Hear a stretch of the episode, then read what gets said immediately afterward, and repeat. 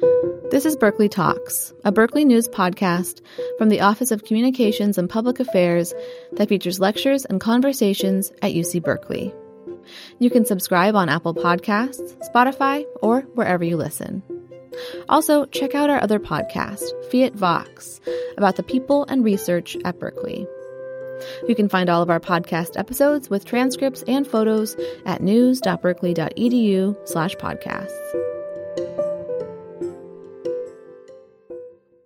Ladies and ladies and gentlemen, good afternoon from beautiful Berkeley. Welcome to our program today. Journalism on China and US-China rela- relations. The view from Washington, Beijing, and Berkeley. My name is Bak Chan. I'm a board member and past president of the California Alumni Association Chinese Chapter, or CAA Chinese Chapter for short. We are the sponsor of today's event along with the Berkeley Graduate School of Journalism. For those who are not familiar with us, the Chinese chapter is a descendant of the Chinese Student Club, formed about 100 years ago to help local Chinese students overcome social barrier while attending UC Berkeley. It is one of the oldest and most active chapters of, California, of CAA's 75 alumni clubs. In addition to organizing numerous events in the past, the Chinese chapter has, along with our sister organization, the UC Chinese Alumni Foundation, endowed over 35 scholarships, which are awarded every year to deserving students at Cal by far the most given by any individual or organization at Cal. The Chinese chapter was uh, awarded uh, Chapter of the Year six times by the CAA. We continue to sponsor social and professional events on topics that support our members and those related to Chinese culture, current society, and China's increasingly significant role on the world stage. One of those events is the highly successful annual Berkeley China Summit, and we'd love to see you there this fall. Today, we have about 500 registered attendees combining the Chinese chapter and Berkeley Journalism RSVP sites, showing just how important this topic is to many of us. Everyone here is aware of the heightened economic and political tension between the United States and China manifesting itself most notably in the pandemic blame game, political sabotage, and ongoing trade war. One of the worrisome developments recently is the rampant anti-Asian crime uh, uh, in, in, this country, which could well be the byproduct of the uh, negative perceptions of China as a nation during the pandemic, and by association, Chinese and Asians as a people. This phenomenon is often linked to the discourse of politicians and media organizations, who might also hold the key to uh, promoting greater relations with uh, between people and uh, nations. To help us navigate the complicated but critical international relationship between the US and China, we are extremely fortunate to have joined us today with two of the foremost journalists and foreign correspondents Dean Geeta Anand of Berkeley Graduate School of Journalism, and Mr. Edward Wong of New York Times. Among the things they will discuss is the landscape of journalism in China, what role the government has in media coverage over time, and biases that influence how American journalists over, uh, cover China and other countries. Geeta and Edward will uh, explore how the journalism, uh, how the journalists, oh, how the, the prism through which foreign correspondents would view uh, coverage of other countries can limit their ability to understand what's really happening in the governments, cultures, and daily lives of the people. They will also discuss US China policy, how it is evolving, and the influence of journalism in international affairs. Geeta Anand is a Pulitzer uh, Prize winning journalist and author. She wrote the nonfiction book, The Cure, about a dad's fight to save his kids by starting a biotech company to make a uh, medicine for the Untreatable Illness, which was made into a Harrison Ford movie, Extraordinary Measures, in 2010. She worked early in her career in the Boston, uh, Boston Globe. Uh, most recently, she worked as a foreign correspondent for the New York Times and the Wall Street Journal. One of the favorite and fulfilling assignments in her career was spending nearly a decade in India, the country where she was born and raised. First as a foreign correspondent for the New for, for the Journal, and then uh, for the New York Times. She began teaching at Berkeley journalism in 2018 and quickly rose to be the dean of the school last year. Uh, the school has uh, just embarked on an exciting new academic program to develop the next generation of journalism students interested in reporting on China. The objective is to improve breadth and quality of journalism written about China by offering special relevant training and possible student scholarships. I'll have more uh, uh, details for you at the end of the program. But uh, without further ado, let's welcome Dean Anand, and uh, she will introduce uh, Mr. Edward Wong in a minute. Uh, Dean Anand? Thank you so much, Bach. Thank you so much for uh, inviting us to this event. This was your idea, and we are so thrilled to be here. Um, let me introduce Edward Wong. Um, he's a diplomatic and international correspondent for the New York Times who reports on foreign policy from Washington. He has spent most of his career abroad, including nine years in China as the Beijing bureau chief. He ran the New York Times' largest overseas operation, which is in China. Um, he holds dual master's degrees in journalism and international affairs from none other than the University of California at Berkeley. He has studied Mandarin Chinese at the Beijing Language and Culture University, Taiwan University, and Middlebury College. He was born in Washington, D.C., and grew up in Alexandria, Virginia. And we are very proud at Berkeley Journalism that he's alum, not only an alum of our school, um, but he is also on our advisory board. So, welcome, Edward. It is such a thrill to have you here um, as an alum of the school and also a former colleague of mine at the New York Times. Thanks, Geeta. And I know it was, it was great working on the international desk at the same time when you were in India and I was in China then. I do remember those days fondly.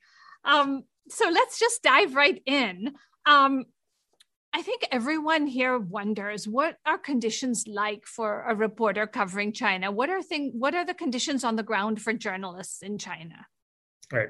Well, I would say that people who have spent a long time in China, journalists who have spent many years or even decades there, say uh, often compare it to pendulums. Sometimes they'll swing towards um, looser conditions, more opening by the government, allowing foreign journalists to work more freely there. Other times it swings toward a tightening. Right now, we're in a period of tightening that I would say probably began shortly, sometime shortly after the 2008 Olympics, um, and has gotten gradually tighter and really uh, increased a lot under um, the current government run by President Xi Jinping, um, who's also the head of the Communist Party. But um, the Chinese government will say that they have reasons to tighten up controls on journalists, and part of their argument is that it's it's because the Trump administration in the last year or two really um, tried to uh, limit some of the uh, foreign journalists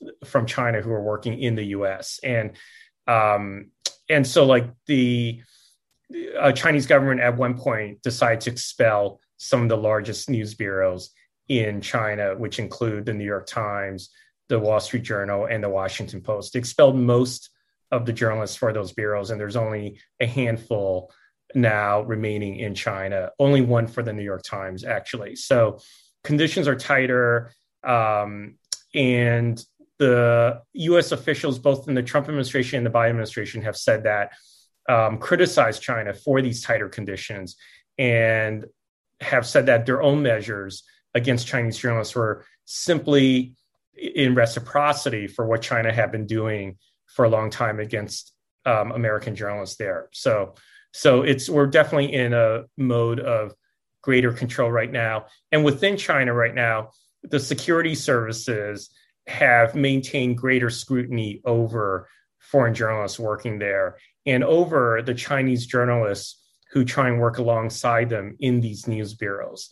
Um, I know that when I was leaving China as bureau chief in late 2016, a lot of um, Chinese journalists were being interviewed or interrogated by security officers just to ask about the activities of their Western colleagues, for example. So, um, and we've seen other, you know, detentions, various detentions of some some of the Chinese journalists who work there um, for Western organizations.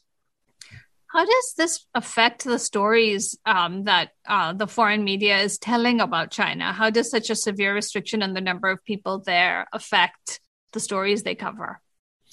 Um, I would say, uh, I mean, there's different ways in which it influences coverage. I think. I think one, it obviously makes journalists more um, skeptical about any sort of about motivations of the Chinese government and Chinese officials. It, I think, it makes them um, you know, wonder what whether the government's trying to hide things. Like, why would they be expelling journalists um, in mass numbers? Why are they limiting uh, access to certain parts of the country? Um, so it influences the mindset, I think, of the journalists and of how they perceive what the government might be doing across its areas of policy. Um, then, obviously, without having journalists on the ground in China, you get a much more limited perception of what's going on, and, and the stories start becoming more limited in range. You you encounter less people in your ordinary lives who might bring up details of life there in China. You um, focus a lot more on what Chinese media, um, different kinds of media, are writing about China because, and also on what people are saying on social media because they're outside the country, um, looking in through these electronic prisms rather than being there on the ground. So there's a self selection of stories in the of sort of uh, topics of interest um, and of the of the way you're approaching these topics through that because it's very focused on the internet and on watching social media and other types of media. Um, there's just less serendipity in running across stories and in sort of understanding the finer details of daily life there. What's an example of a story that you did uh, when restrictions were looser that you can't imagine someone coming up with now? Um, I would say that, for example, one of my last trips, uh, long trips in China, was in late 2016, in the fall of 2016, when I did spent two weeks driving across um, Western Sichuan um, in an area that's very heavily Tibetan that the Tibetans call the Kham region.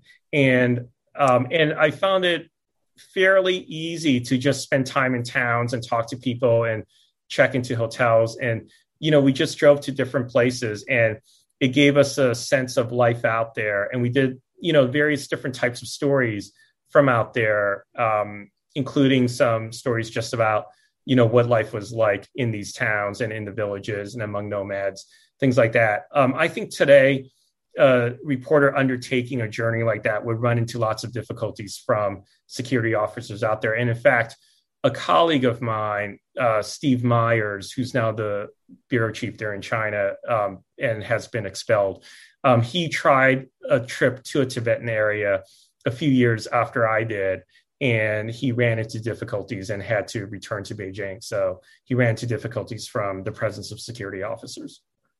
Hmm. Um, you and I, and even Bach, have been talking about just how important it is for um, reporters covering a country to have a base of knowledge about the country, to be writing from a knowledgeable and nuanced point of view. And I was just wondering during your years covering China, what um, your experience was with the knowledge base of other foreign correspondents covering China. You know, how well do they know the country and the culture? Right. I would say it ranges, um, though there I have perceived a shift in this. So I think that in an earlier period, um, say some years before 2008 when I arrived there, there's a large number of correspondents who had had no, not a lot of background in China before they arrived. They might have been sort of the classic model of foreign correspondent where you did postings around the world for several years at a time and then you, they, the editor sent you to different countries and you know there was a mindset i think among sort of an old school way of doing foreign correspondence where like oh if you don't really um, have ties to the country then you're coming at it with more a more objective uh, lens or that you're um, a sort of fresh look at the country. I think that attitude has changed now. Um, I would say that it's I would say it's definitely changed. And during my time there from 08 to um, you know the end of 16, I saw a lot more correspondents coming in who had um, a deep knowledge base about China. There were already obviously some who had been there even for decades who spoke amazing Chinese. Um, you know, foreigners who weren't Chinese or weren't necessarily ethnic Chinese, but spoke amazing Chinese and understood the political system, the social system, the economic system very well. Um, my colleague um, Chris Buckley, for example, is one of those who he studied um, for many years in China before he became a journalist. Um, and and so we saw more uh, people who had studied in China and studied the language and studied the culture and the history wanting to become journalists. I think more news organizations were willing to hire this type of person. And they also understood the importance, I think, of language ability. And they were more willing to hire this type of person, even on the ground in China, rather than having them spend time for years, like in New York, or sort of, you know, learning the ropes in a New York newsroom before sending them out to to China or to India or to um, France or wherever. So I think we we we've seen more news organizations hiring this type, and I think it's a good I think it's a good um, change. What's led to that change?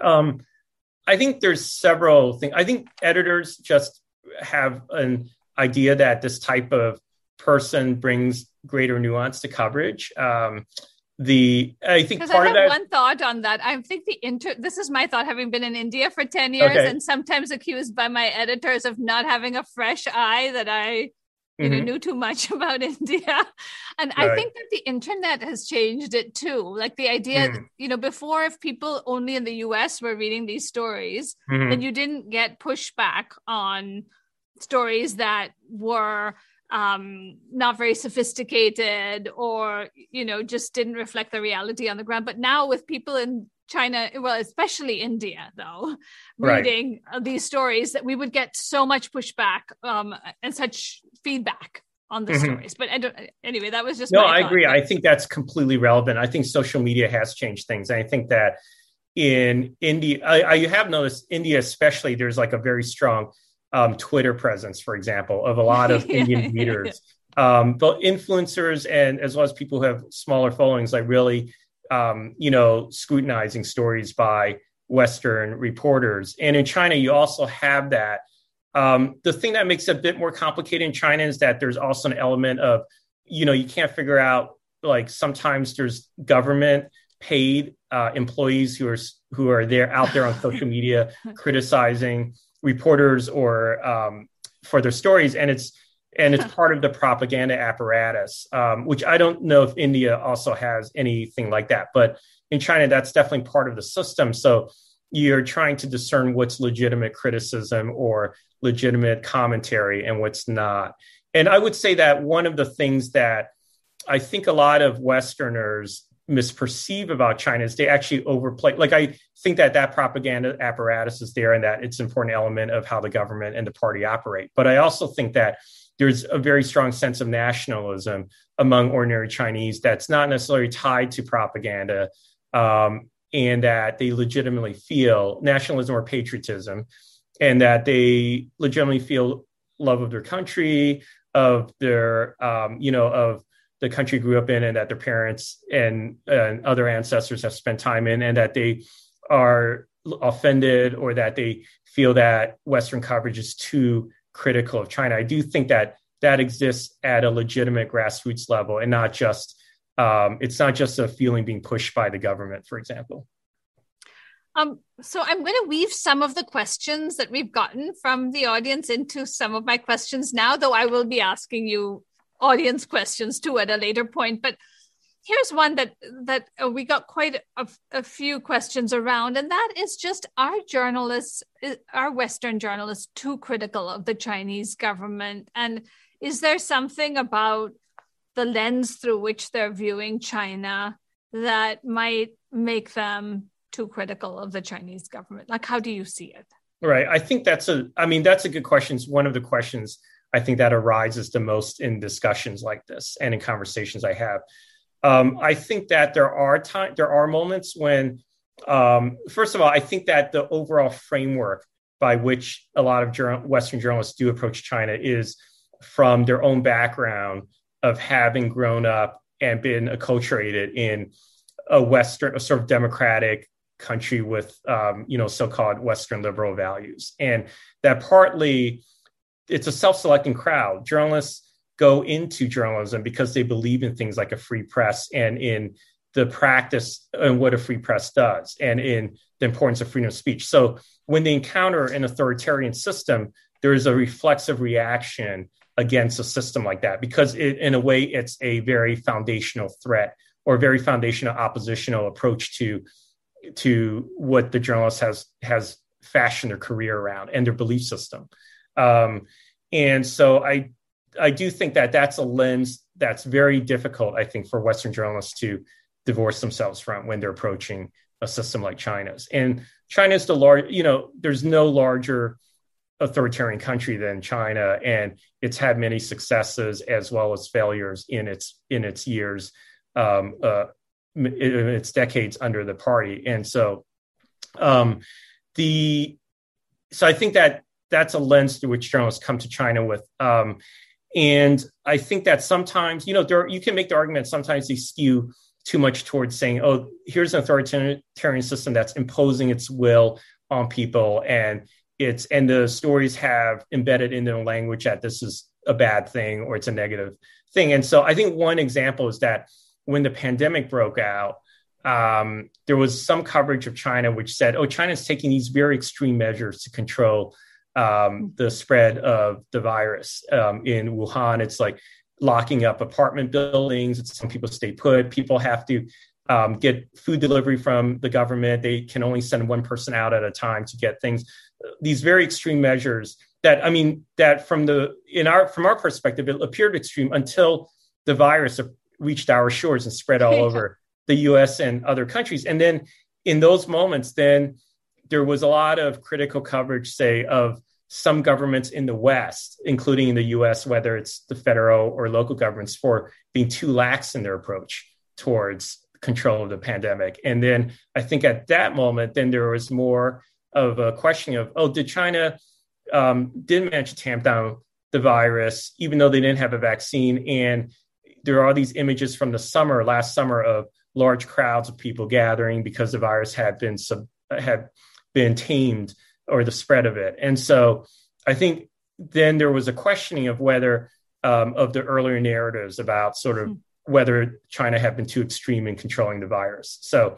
um, so I do that's an example I think of where there's been a bit of self reflection, I think, of how those earlier methods of control by China were, were covered. How do these narratives get established through which Western journalists view countries like China, and how hard is it to change them? Have you seen the dominant narrative about China change during a time you've been covering it, and what events lead it to change? Um, I mean, I do think that, as I said, the um, the sort of cultural background that journalists bring to this, as well as their own like embedded, sort of like the their need to re- to support and reinforce freedom of speech and freedom of press is an important factor in all this, and and that's something that I support. Like I personally believe in freedom of press and freedom of speech, and believe these are important functions of important for society to function. Like, um, and so um, the I would say that there has been a shift, I would say, to some degree in the perception of China and the authoritarian system that you know it runs under and its governance model. And I think that one of the changes is that there's more of a questioning of I think before there was always this idea that this might be doomed to failure, that there might be a collapse. That's, I mean, there's like one sort of China watcher wrote this book, The Coming Collapse of China, which wrote it many, many years ago, like more than a decade ago, and it hasn't come true yet. So the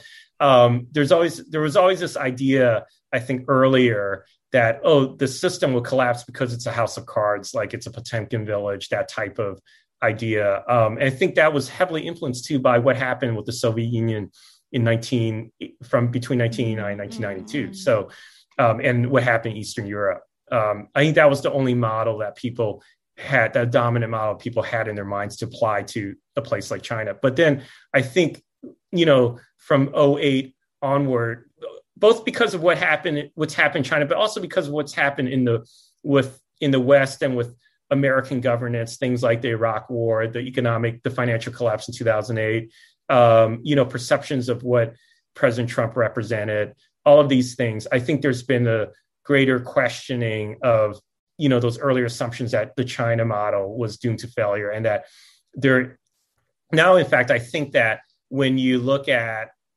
discourse around China, there's this idea that China is this behemoth, that it's this leviathan that is out there and will dominate the world, and that the U.S. is actually on its back foot now and trying to regain its posture, regain its ground in the world, um, rather than oh, the China model is doomed to failure. Like that perception, I think is is has been buried underneath these new perceptions of the system there. Um, but I'm also curious, like, about your experience with India and covering India, and sort of like what some of the narratives were, dominant narratives were there, and how mm-hmm. whether you perceived a shift in those narratives over time.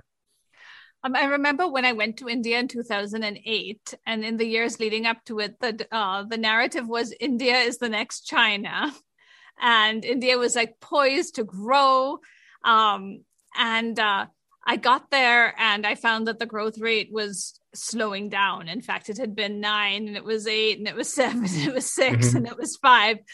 Um, and I was actually working for one of the dominant Western newspapers that had that caught on to India's growth slowing and the flaws in the system that were not that were going to make it not be the next China, at least not economically.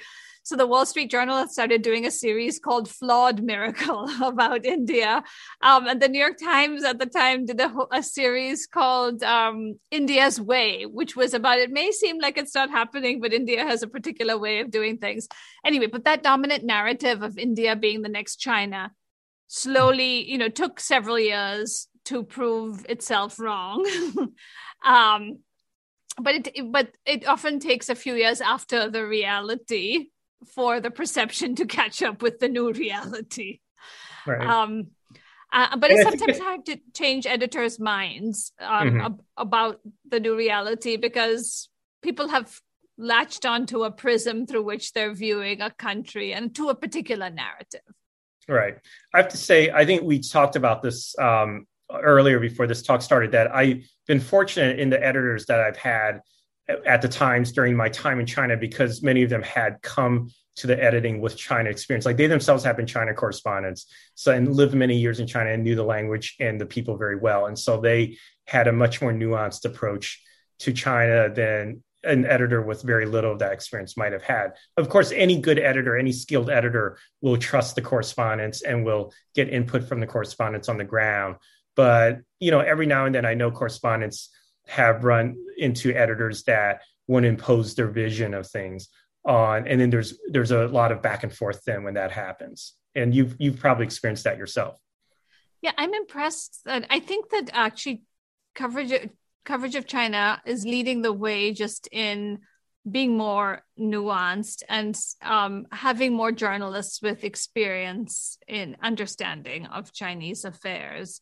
Um, we're catching up in the rest of the world because uh, I, I didn't find too many of the foreign correspondents uh, in India had did had did not have experience um, covering India before and didn't have knowledge of the language um, or history or culture. Um, so so I thought that was that was sad and disappointing but i know that that's changing and i know we've just discussed why that's changing um, and that's because you know there's people are reading coverage in in these countries and who know about it so the challenge then as a foreign correspondent is to write stories that are interesting to an important and relevant and resonant to a western audience as well as an audience in asia did you find that to be difficult um, it was a little once um, you realized that you were trying to serve audiences around the globe. And I think that this is something I changed, like when you and I were at the Times. It was around those years, I think, when they really made a big push to um, have a more global reach. Um, and it it does become a little bit difficult because you have to think of how much explanation you're doing in stories. Do you assume the reader? What kind of knowledge base do you assume the reader comes to a story with? And um, and obviously, I think that when you're writing for American audience, they'll know a lot about certain things. Like don't know a lot about U.S. politics, but you know, with China or India or New Zealand, for example, there's a lot of things that they're very unaware of, and they have a lot of stereotypes of. For example, I think one a lot of readers I've come or Americans I've come across think China is in complete police state. Like they think everything you do, everything someone does in China is completely monitored, and that you can't go anywhere without the permission of you know security officers, or that if you do try and go somewhere, they're watching, which is absolutely not the case. And even now, their foreign correspondents, for example, can roam around and not be watched constantly. So I think that you're you have to sort of explain these countries to a reader that comes at it with these stereotypes. But at the same time, you know, there might be um, readers in China or in Taiwan or in Australia or in Greece who already have like a deeper understanding of these countries and societies, and and then they might find you know certain lines or paragraphs or writing to be completely banal. I don't know. I don't have a good answer for how to juggle that. Yeah, no, no, no. I don't either. Um, for example, when um, and this probably happens in China too, but when most um, Westerners um, or foreigners arrive in India, they find it impossible to understand the local papers because the local papers have no context paragraphs and no background right. and are just talking about the political parties and acronyms and the politicians often by their first names without even their last names. Mm-hmm. So again, there's no need for an Indian audience to explain any context, right? So how do you without right. seeming to be and we um, had mm-hmm. Oh, I'm sorry. I one thing I wanted to say was that some of these larger news organizations like the Times, they what they try they tried to do is, for example, in 2014 or so, the Times set up a Chinese language website. So part of it was, for example, there have been editors there, like um, some of my colleagues, Ching Ching Ni and Jonathan Ansfield, have tried to get um, stories or commentary written by Chinese directly in Chinese and publishing those on the website. So I think there's certain ways in which some media organizations try and serve the needs of audiences in those countries. Of course, the Times website became blocked very quickly in China. Mm-hmm. Um, and so only a small number of readers can reach it through various means. Um, and, you know, in India, I know that they had a blog, um, sort of like a, a spe- the Times has a specific blog going that was more aimed, I think, at people who understood more about India than your average reader, it seemed like. Yeah, for a time, both um, uh, the New York Times and the Wall Street Journal had um, quite robust blogs within the countries, mm-hmm. within India. Right. Um, let me just ask you um, how the increasingly strained relationships bet- between the two countries, between the US and China, has affected um, your ability and journalists' ability to, to, have relationships with Chinese sources and acquaintances, and ha- have those suffered as a result of the politics in China and in the US being what they are? And how does that impact the work of journalists and diplomats and others?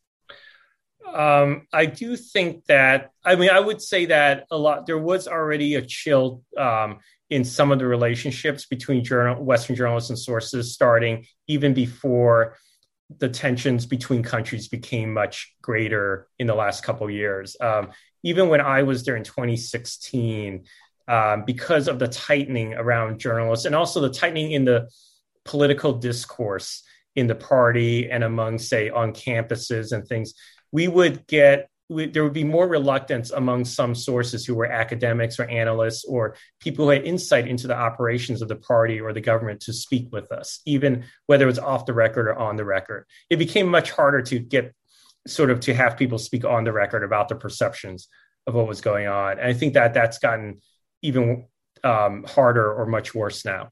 Um, then I would say that in the last few years, you know, the growing tensions between governments and also the growing accusations of things like espionage and um, and sort of what whether Chinese and Americans were playing dual roles, working for government while you know, also working for an institution like a scientific institution or, or an educational one or a journalistic one became did influence like the amount of contact that people have with each other because I think that there people on both sides became much more wary of thinking, oh, they might end up being perceived as a spy or um, are they passing information to the wrong people? Will they be, especially in China, will they, with the security, um, you know, agencies pull someone in and detain them and question them just for having contacts with Western journalists or with diplomats? I think that became a much greater issue. And so it did send a chill through some of these relationships.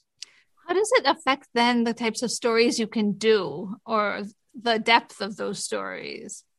Um, I think it's, I think it depends on the story. I think there are still many realms of coverage where this doesn't impede coverage as much. I think when you're writing about um, politics, that's where you really feel it because you, it's harder to get candid assessments I think, um, from various people about what's really going on in the systems. And and it's very, very difficult to get them to speak on the record, as I said. So you see less voices of people who have a nuanced understanding of these things in the in the newspaper or on the internet. You see, um, which of course then leads to like the unnuanced voices dominate the conversation online, yeah. and there's less of the yeah. less of the people who really know what's going on being involved in the conversation online. Um, so I'm going to move to some questions from the audience. Um, okay. We got lots of questions beforehand, um, and we're getting questions now. Um, so here's one. You were in China for nine years during a period of gigantic changes, even by Chinese standards. And can you tell us about two or three of the most significant accomplishments you witnessed? Um, I would say that, I mean, obviously within uh, the cities, there was a big change in the lifestyles of a lot of uh, middle class or upper middle class Chinese. The sort of the boom in the city in the sort of east east coast cities like Shanghai or um, Guangzhou or Beijing, I think was extraordinary. Um, and I, you know, when I arrived in 2008, that was very obvious. But by the time I left in 2016, 2017, it was um, that you know was very anyone coming China could not um, fail to notice that. And so you saw things like um, the high speed rails, for example, connecting cities, even though there was also a large, very fatal accident involving one early on. But but almost anyone coming to China would be impressed by something like that. And you know, if you're working in China and living in China, you also can't be can't help but be impressed by systems like this because it's making your daily life a lot easier. So I would say that that these sort of um, this change in lifestyle and in ease of movement um, among people, sort of in China, um, among a certain class of people, I would say that just like in America or in other countries, there's like great inequality in China. So there's a certain subset of people where their lives became much easier, and it's not a small number; it's a large number. Yeah, yeah, yeah. Um, Another question How accurate and troubling is the narrative that we've entered a new Cold War between the US and China? And how do we report on this? I mean, that's something we're all feeling out. Like, this is my, my current beat is um, writing about diplomacy and foreign policy. And so this is something we're feeling out now and that we've had a lot, lot of discussions on within our newsroom. And um, my per- my take on it is that the the phrase Cold War is inaccurate in terms of describing what we're in right now with China, because I would say there's definitely strong competition. There's strong wariness from both sides, and there's much more confrontation, hostility, and in the rhetoric, in the diplomatic rhetoric, um, than there was, say, four or five years ago. But um, the economic systems are still deeply intertwined. This never, ha- this was never the case with the Soviet Union during the Cold War um, you see countries around the world wanting to uh, work with both countries to a certain degree. You know, it might go back and forth um, sometimes, especially with Europeans and China. Like sometimes they'll be hot on China, sometimes they'll be cold on China, for example. But you do see, like, no one really wants to completely shun China. It's you don't see the world separating into these spheres of political influence the way that you saw happening during the Cold War. Is the Biden administration sending mixed messages about China? um, it, that's something that I think that they're trying to calibrate their approach carefully. And I don't know, you know, it we'll see whether it succeeds or not. I don't know if it will, but what they're trying to do is they're trying to say, and Biden said this during campaign. He said, you know, I think China is a formidable competitor. We'll have to confront and compete with China um, in many areas. But he said there are also these areas of cooperation, like climate change, um, health security, and other areas where we need to cooperate with China. That, that's a different message than what President Trump was saying. So I think that there was a there is a contrast between the two. And I think in the last few weeks, you've really seen that playing out where you had a greater greater talk of climate change um, and how the two countries might work together on global climate policy. But at the same time, the Biden administration, for example, in the State Department and Secretary Blinken, they've stuck by the determination of genocide, for example, um, against the Uyghur population in Xinjiang that the Trump administration had reached near the end of its its period. Another question is whether China is spreading disinformation in the US. And is that so? And if, if so, in what ways and who are they trying to reach? I mean, the Chinese, I, to me, it's fairly obvious, you know, what the Chinese media or propaganda apparatus is. I mean, it's the, you know, China Daily, the English language newspaper. There's CGTN, the English language network. And these are operating in the US just like Radio Sputnik does for Russia, for example, um, and or Russia Today. So the, um, to me, it's fairly obvious, and they're trying to shape perceptions of China, trying to um, you know, put on much more positive perception of the country than might be portrayed in the Western press. Um, it seems pretty, um, to me, I it doesn't see it still lacks, you know, a certain level of sophistication. I think that there could be levels of propaganda influence that they could engage in in their media messaging that they haven't quite done yet. Um, the and so like I'll just leave it at that. I think that there are some obvious ways in which you're trying to influence Western perceptions. There has also been talk about whether, you know, there's been different other things like scientific endeavors that Chinese scientists try in with American scientists and whether the government, the Chinese government is involved in those. There are um, discussions of whether they're trying to woo local American politicians and trying to engage with state state level politicians. Those aren't that widespread yet. So I don't think that that's happening widely. I think that it could lead to like you know what we might call a red scare, um, but I don't right now. I don't perceive it as a widespread phenomenon.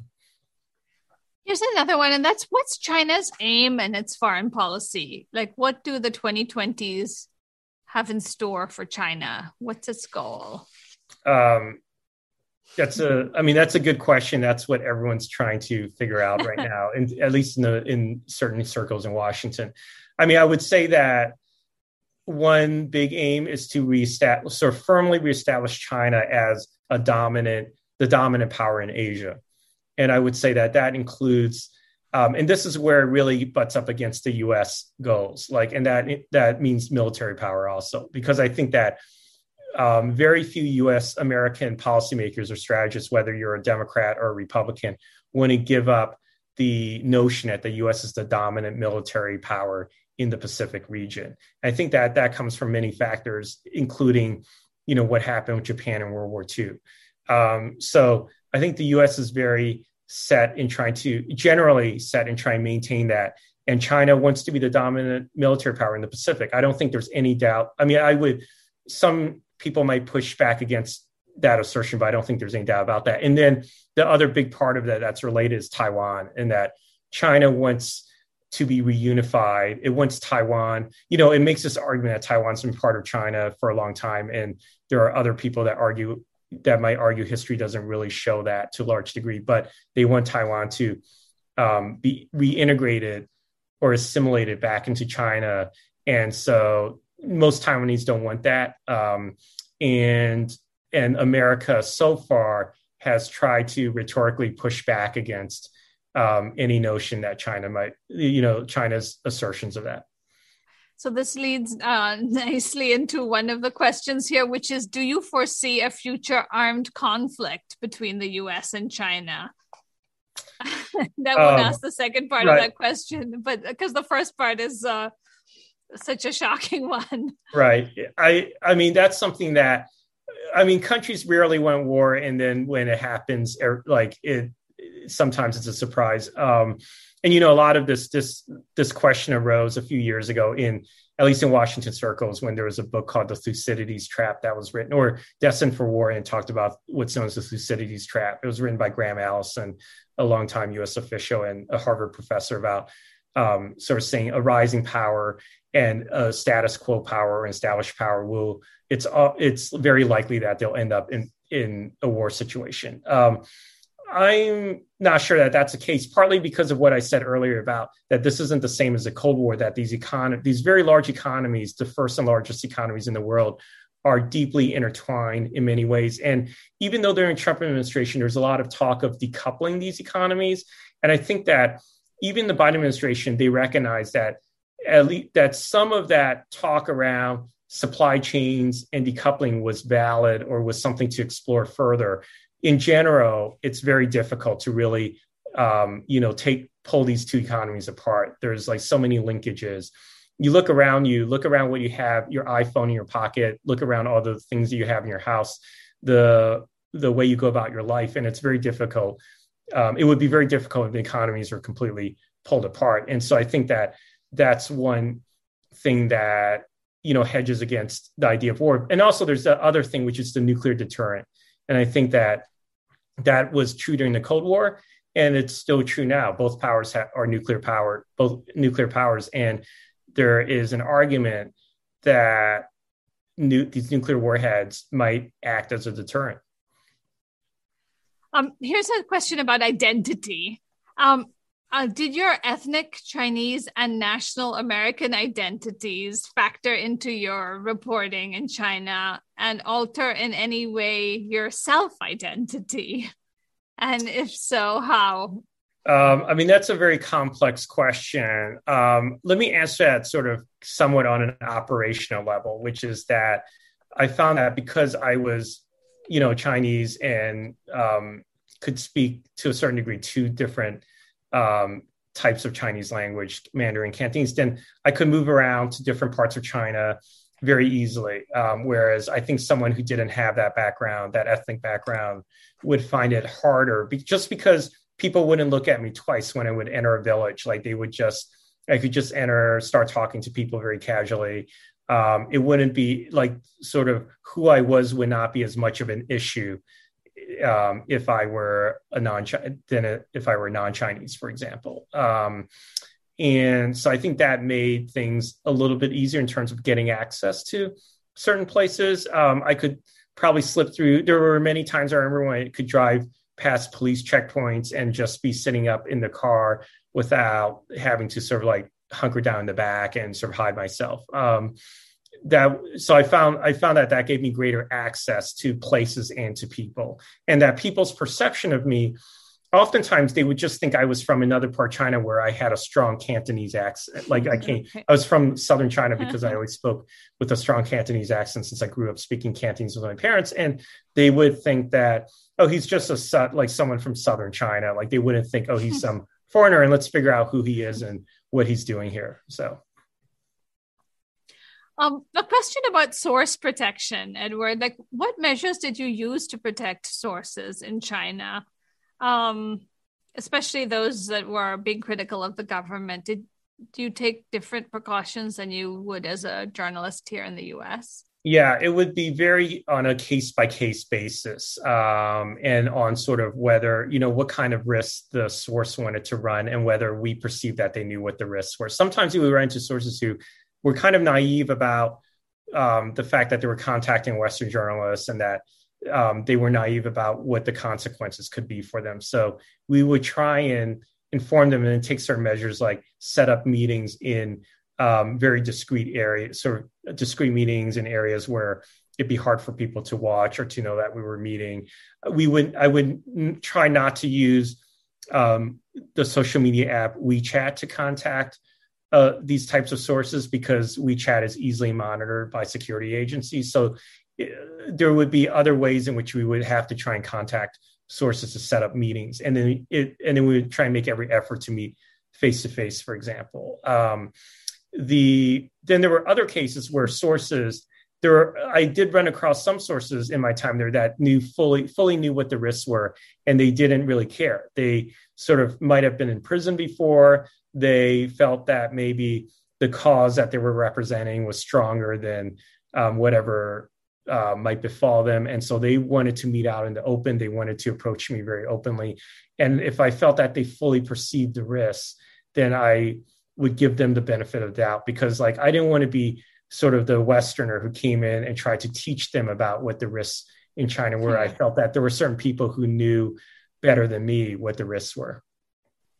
Um, did you feel like your phone calls were monitored by someone all the time? I mean, is that the case? No, I never felt that they were monitored all the time because I there were many times when I would talk to people or have meetings with people, and that there, some of this was done over the phone. And if they were monitored, then I'm sure someone stepped in and sort of stopped that meeting okay, from happening, okay. or like if it was being set up over a phone call or something like that, and or they would have called, or they like the foreign ministry would have called me and said, "Oh, we know you're working on a story on this, so we went to warn you about that." That never happened, and so I don't think um, they're monitoring it all the time. I mean, I think there's a misperception about sort of like the power of governments and how they monitor people. I think they can definitely scoop up tons of data, but whether someone's like going and listening to all the recordings or monitoring something real time constantly 24 hours is a misperception, I think.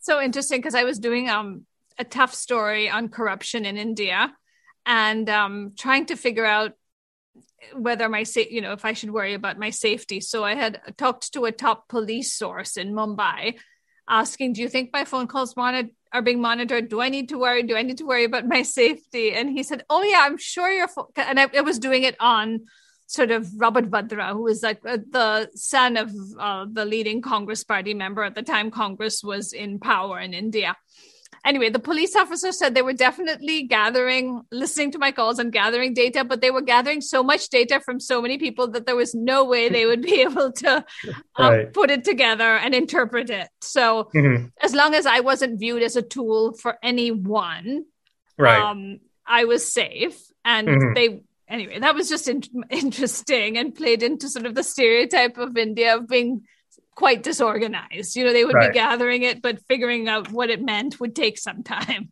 Right. And I think that's true both in China and the US too, that they can scoop up the data. Like there's technology they have to, to scoop up all this data, but they have to sift through it. And they also, and so like if you're someone who comes on their radar for a very specific reason, like they know you're working on a story about the party leader, for example, an investigative story, they might start scrutinizing you. But if they don't you don't come on the radar for that, then you, they're not going to be sifting through all the data looking for what you're talking about. Um, just one more uh, uh, question um, um, about sort of journalism in China. Like, what kind of access do reporters have to the situation in Western China? Uh, I mean, there's different parts. Of Western China is large. Um, I don't know if you're the reader is asking about Xinjiang in particular, which is the part of Western China. My, they, they, don't mention it, but my guess is yes. Right. So Xinjiang's where you know the Uyghur population. There's a large population of Uyghurs, and as well as Kazakhs and other ethnic minorities, many of them Muslims, and this is where there there have been internment, large internment camps, and other forms of repression. So.